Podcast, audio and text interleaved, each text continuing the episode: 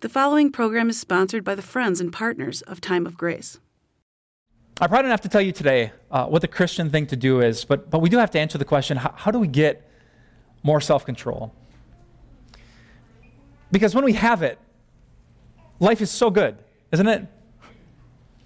I mean, there's some stuff that we just can't control. Life's going to be difficult. This world is broken. But if we could say no to that stuff, you know, have you ever woken up the next morning without that spiritual hangover? Without feeling regret, knowing that you, you made the right decision, and everyone else has, has got a headache, but you're feeling great, and everyone else is exhausted at work, but you're feeling good, and everyone else has put on 10 pounds, but you're feeling fit. When people are having to apologize for the things they texted and emailed and said to each other, you're waking up feeling closer to people. Than, it's so good when we exercise self control. So, how do you get it?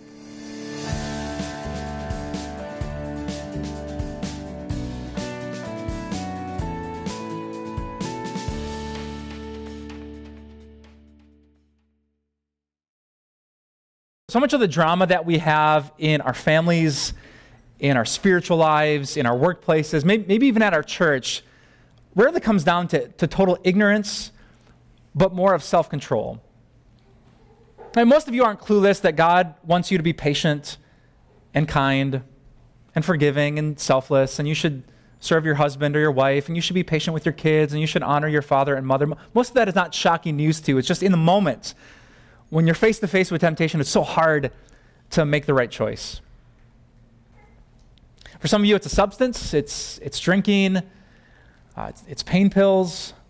Uh, for some of you, it's going back to, to drugs, it, it's crossing lines morally, sexually, financially. I probably don't have to tell you today uh, what the Christian thing to do is, but, but we do have to answer the question how, how do we get more self control?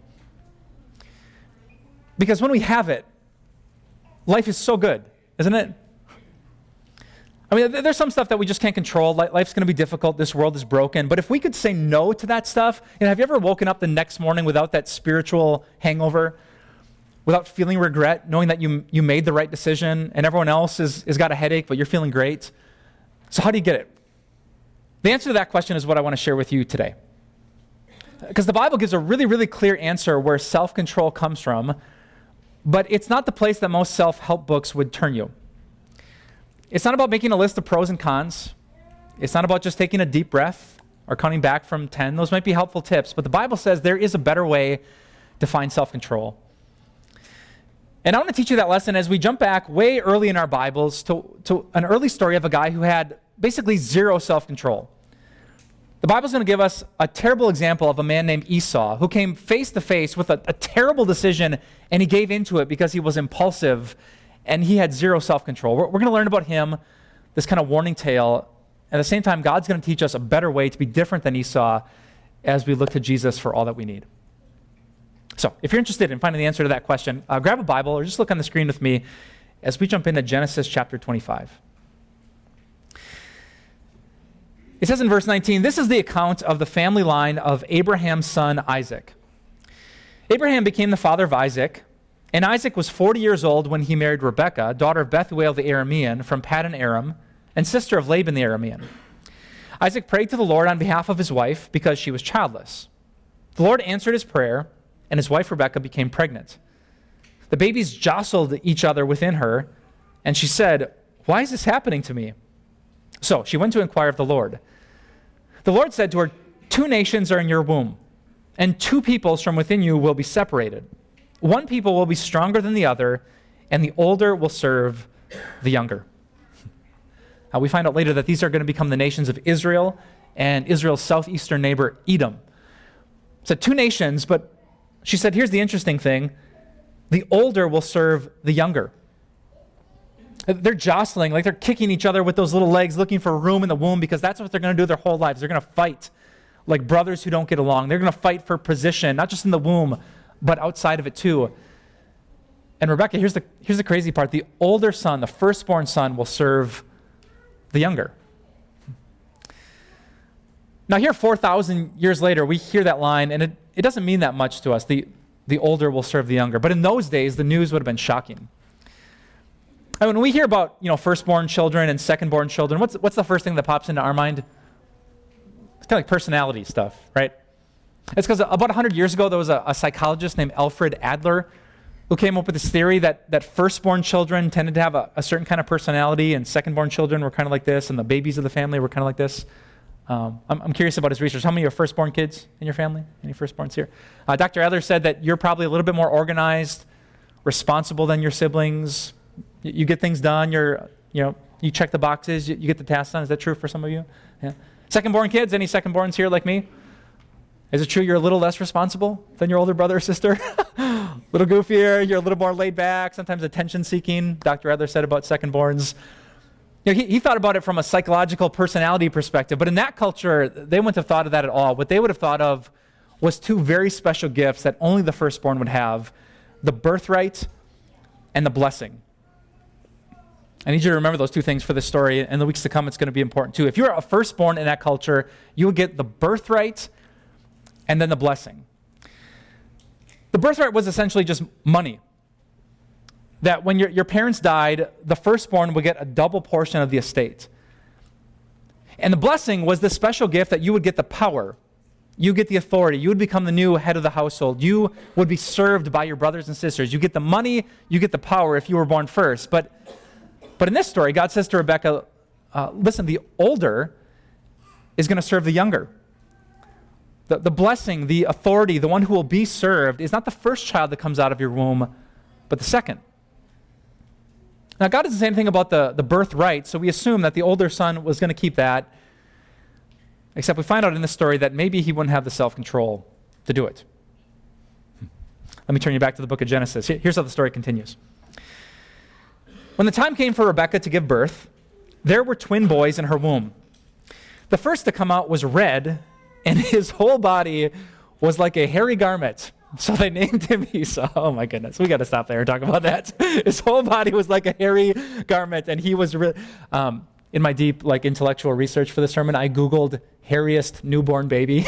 and you're not allowed to do that during church, but afterwards you have to do it because it is simply outstanding. All right, we continue with, with the text. It says, After this, his brother came out with his hand grasping Esau's heel, so he was named Jacob. Jacob in Hebrew means heel grabber. Isaac was 60 years old when Rebekah gave birth to them. The boys grew up, and Esau became a skillful hunter, a man of the open country, while Jacob was content to stay at home among the tents. Isaac, remember that's the dad, who had a taste for wild game, loved Esau, but Rebekah loved Jacob. So apparently the, the twins come out, and it's not just their look that's different. You know, one's really hairy and one's smooth skinned.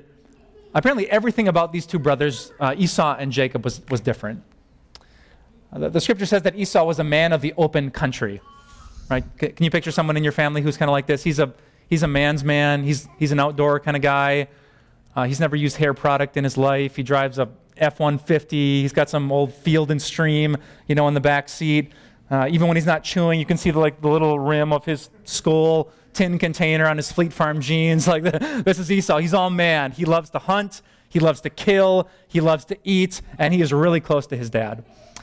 In fact, in Hebrew, the word Esau seems to come from a verb asa, which means to do, because Esau was a doer.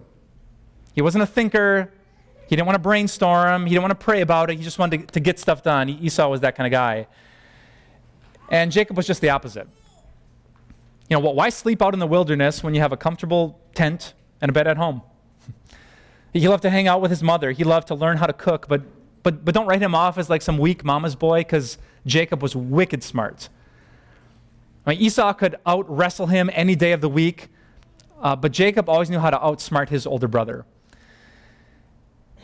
And while the differences in the two sons should have brought the family together, while, while ideally the, the, Bible would say that the differences that God gives in families are a good thing, that we can work together with different strengths and talents and gifts, unfortunately for this family, like so many families, there was not enough self control to realize the gift and instead the differences divided them. Isaac, the dad, who, who loved hunting and the taste of wild game, he gravitated toward Esau. And Jacob, who spent so much uh, time in the tents with his mother, got close to his mom, who was very smart and, and cunning and, and witty as well. The family gets divided. And as we find out, things go from divided to destructive. Let me show you the, the last verses of Genesis chapter 25. It says, Once when Jacob was cooking some stew, Esau came in from the open country famished. So here, here's the setup. Esau comes back from the hunt. He's sweaty. His face is redder than usual. He's, he's dying of hunger. And, and Jacob is not just cooking up stew. Actually, the, the verb used to cook something up in every other instance in the Old Testament means to cook up a plan. He's thinking. Uh, is Jacob mad about his father, who always shows more attention and love to his older brother? Is he mad that stupid Esau, who couldn't make a budget if his life depended on it, was about to get the double portion of dad's immense wealth and spoil it and squander it on guns and ammo? We have no clue exactly what's going through his mind, but we know he has a plan. And unfortunately, Esau doesn't have the self control or the intelligence to see it. We continue. Esau said to Jacob, Quick, let me have some of that red stew. I'm famished. That's why he was also called Edom. Edom is Hebrew for red. Jacob replied, First, sell me your birthright. Uh, in the Hebrew language, Esau's words are, are about as intelligent as a caveman. He, he literally says to his brother, Make me swallow that red thing. and Jacob, who's, who's so smart, says, Okay, yeah, I'd love to get you a bowl, but, but first, sell me your birthright. Because in that culture, you could do that. About 100 years ago, some archaeologists were digging in ancient Iraq, and they came upon some 4,000 year old documents that date back all the way to the time of this family in this story. They call them the Nuzi text, N U Z I. In the Nuzi text, there was a story actually of two brothers, uh, Tuptakila and Kurpaza. And Tuptakila wanted his brother, his brother Kurpaza's birthright, so he offered him a trade. He said, You know, you give me your portion of the inheritance, and I'll give you three sheep.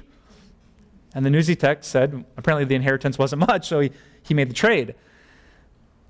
Which is what Jacob and Esau are about to do, except this is way, way more than a few extra bucks. Uh, if you read the rest of the book of Genesis, you will find out that this family was not on welfare. Uh, Abraham, the, the patriarch of the family, was stinking rich. He, he was super wealthy, and he passed all of his wealth on to his son Isaac. In Genesis 26, a, a chapter after this story, we find that Isaac is going to become so rich. God is going to give him so many sheep and, and bulls and cows and flocks that actually foreign kings will fear his wealth and his power. The king of the Philistines, the, the neighbor just to the east of Israel, is going to come to Isaac and say, You have to move away from us. Like our, our flocks can't eat because you have so many sheep. So this guy's like Warren Buffett or Mark Zuckerberg or Bill Gates. He's loaded. So think of what Esau's about to do. He's going to trade his birthright. Modern day terms, this is millions, tens, hundreds of millions of dollars for what? A bowl of soup. You know, in Las Vegas right now at the Cosmopolitan Hotel is the most expensive bowl of soup in the world. $688 for a bowl of soup, but that's nothing. I mean, that, that would be, if you would do that, pastors should not call people stupid, but I would call you stupid if you ate a $688 bowl of soup. But, but, but this is thousands, this is millions of dollars and Esau's about to do it. Look at his response. Look, Esau said, I'm about to die. What good is the birthright to me? But Jacob said, Swear to me first. So he swore an oath to him, selling his birthright to Jacob. Then Jacob gave Esau some bread and some lentil stew. He ate and drank and then got up and left.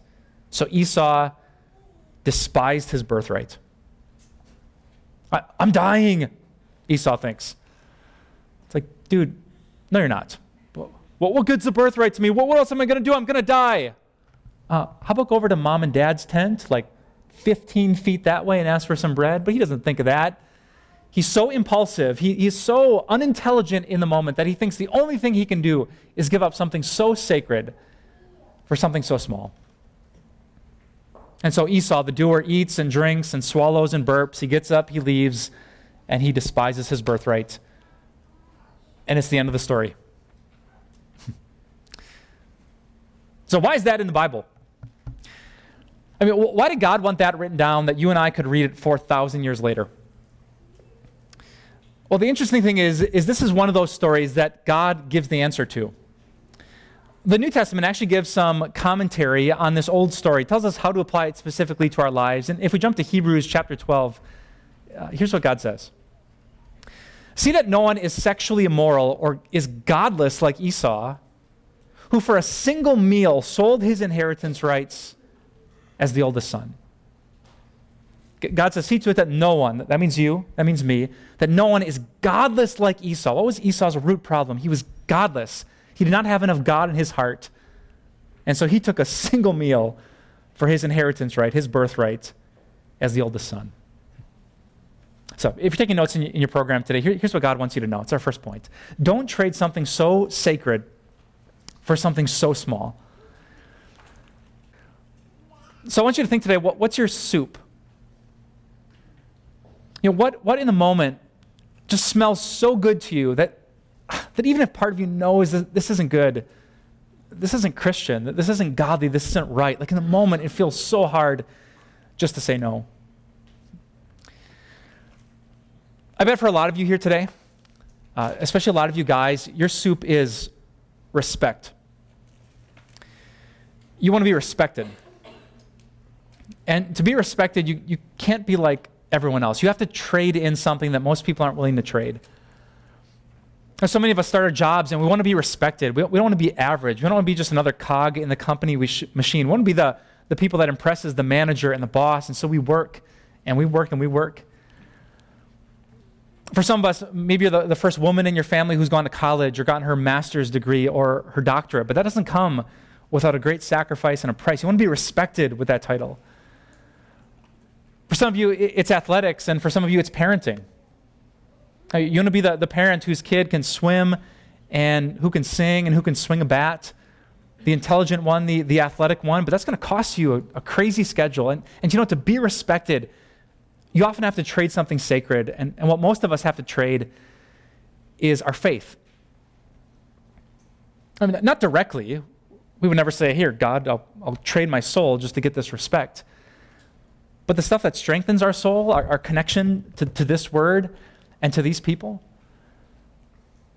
And maybe your grandparents, like Sunday for them was a non negotiable. They, they just would have been in a place like this to connect with Jesus and his word and his people. But for you, that, that's drifted just week by week? And maybe you really want to pray, like, like that's your plan to pray at night, but you're working so many hours and you're returning emails late into the night that by, t- by the time you open the book and try to communicate with God, you're fast asleep. And you would love to have, you know, those Christian relationships where you confess your sins and forgive each other and encourage each other and, and pray, but, you know, with, with practice Tuesday and Thursday and tournaments on the weekend. So often we, we want to get the soup of respect, but we trade away our really strong spiritual life and connection with God. And how many of us just wake up and, and we just wish, like Esau, we wouldn't have given in in the moment? Hebrews 12 goes on to say that the next day Esau, like with, with, tears, he regretted what he did. He knew it was so stupid, but he couldn't take it back. He, he couldn't undo the trade he had made with his brother. So, back to the question how do you get more self control?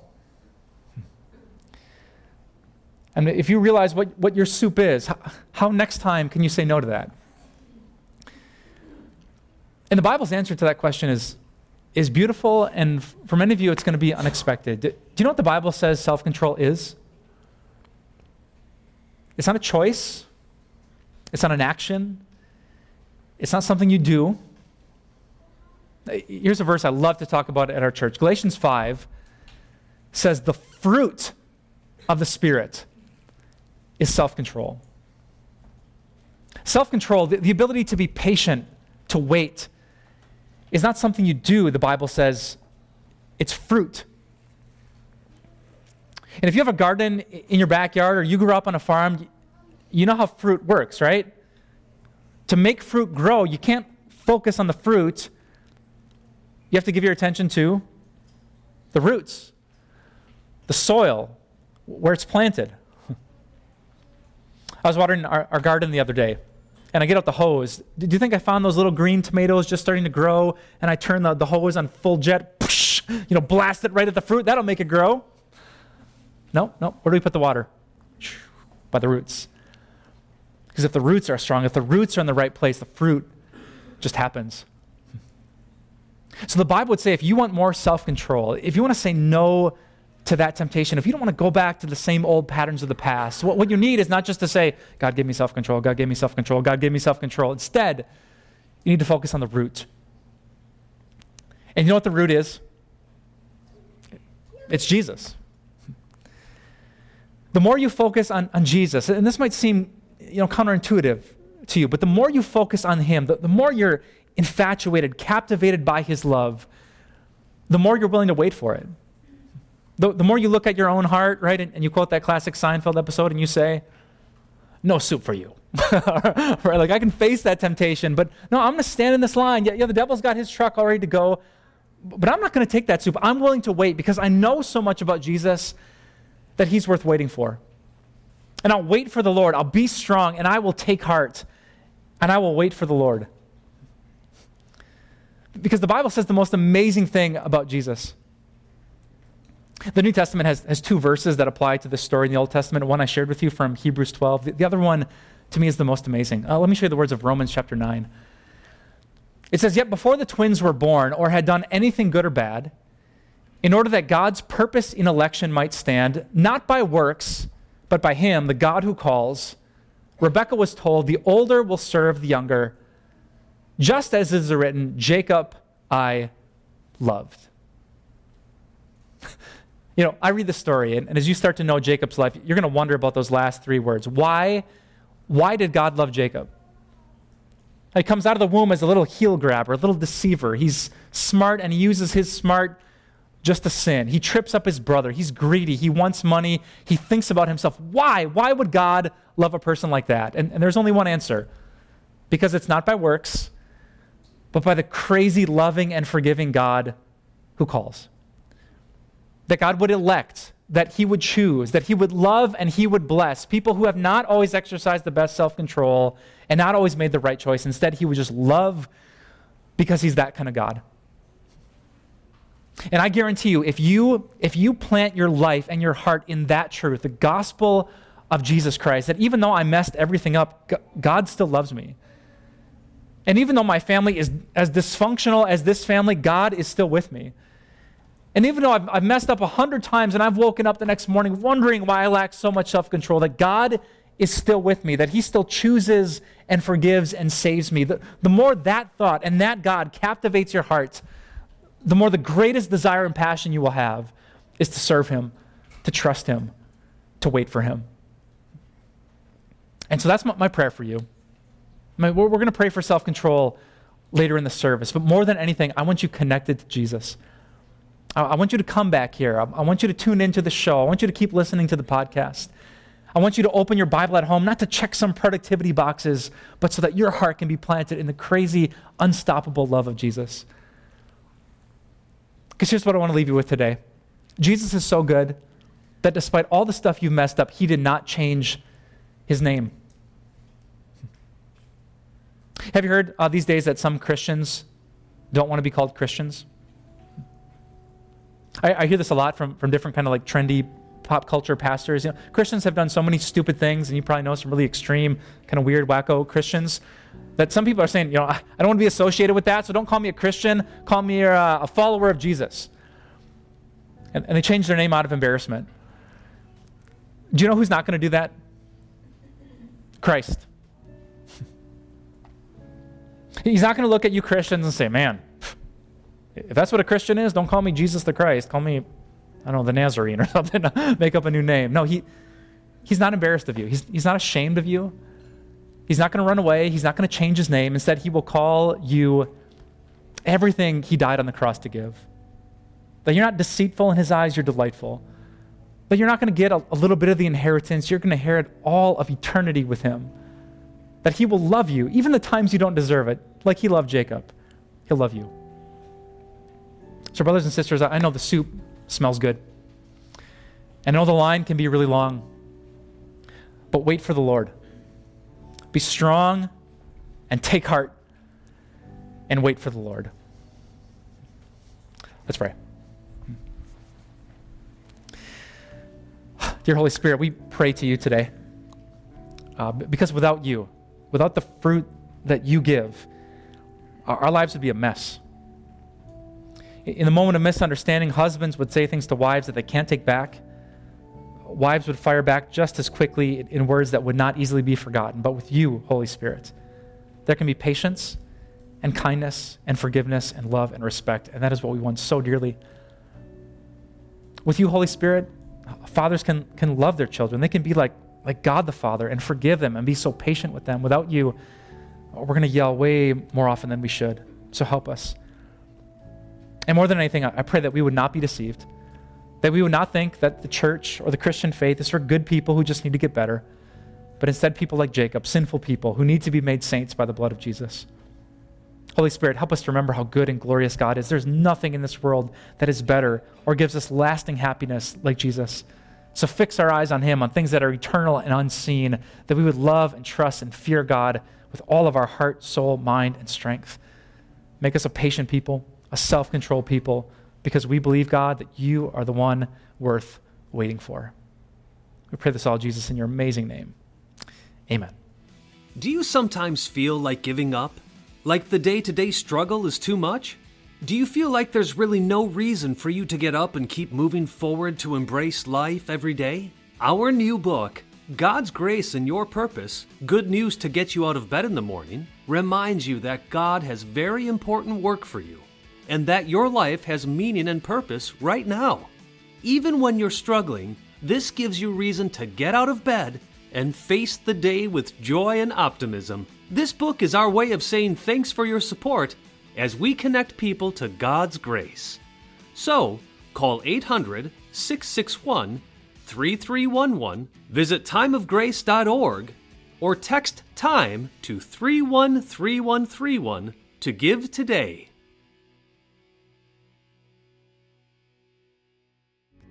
In the Gospel of Luke, Jesus talks about the incredible impact that earthly things like money can make. Now, no one can buy a ticket to get into heaven, but when we support the spread of the gospel, more and more people can hear about the Jesus who is the ticket to heaven. So, especially to all of you who are our grace partners, uh, who make a monthly donation, thank you so much for your support. My wife and I actually joined you this past year, deciding to support this ministry as we got more and more connected to it, and we would be honored if you would join us in that journey. I had a chance on social media to connect with a young man from the Dominican Republic and share the gospel of Jesus with him. At the same time, a man reached out to our ministry from Pakistan, grateful that we were talking about Jesus. All these races and all these cultures, and yet we come together on the one thing that matters most the gospel of Jesus. Uh, we would be honored by your monthly gift that helps us to take the message of Jesus and give more hope and more peace and more joy to more people. Uh, would you consider supporting our mission to spread the gospel to all the nations? Time of Grace doesn't end here. We offer so much more. Visit us at timeofgrace.org. You'll discover resources to help you in your walk of faith. These include blogs, Grace Moment devotionals, and our prayer wall. You can also stay encouraged with our daily video devotionals. Connect with us on social media. Join our Facebook group where you'll meet a strong community of believers. Follow us on Instagram and get an inside look at our ministry. And if you need someone to pray for you, call us or visit our prayer wall. Thank you so much for your support. We'll see you here again next week.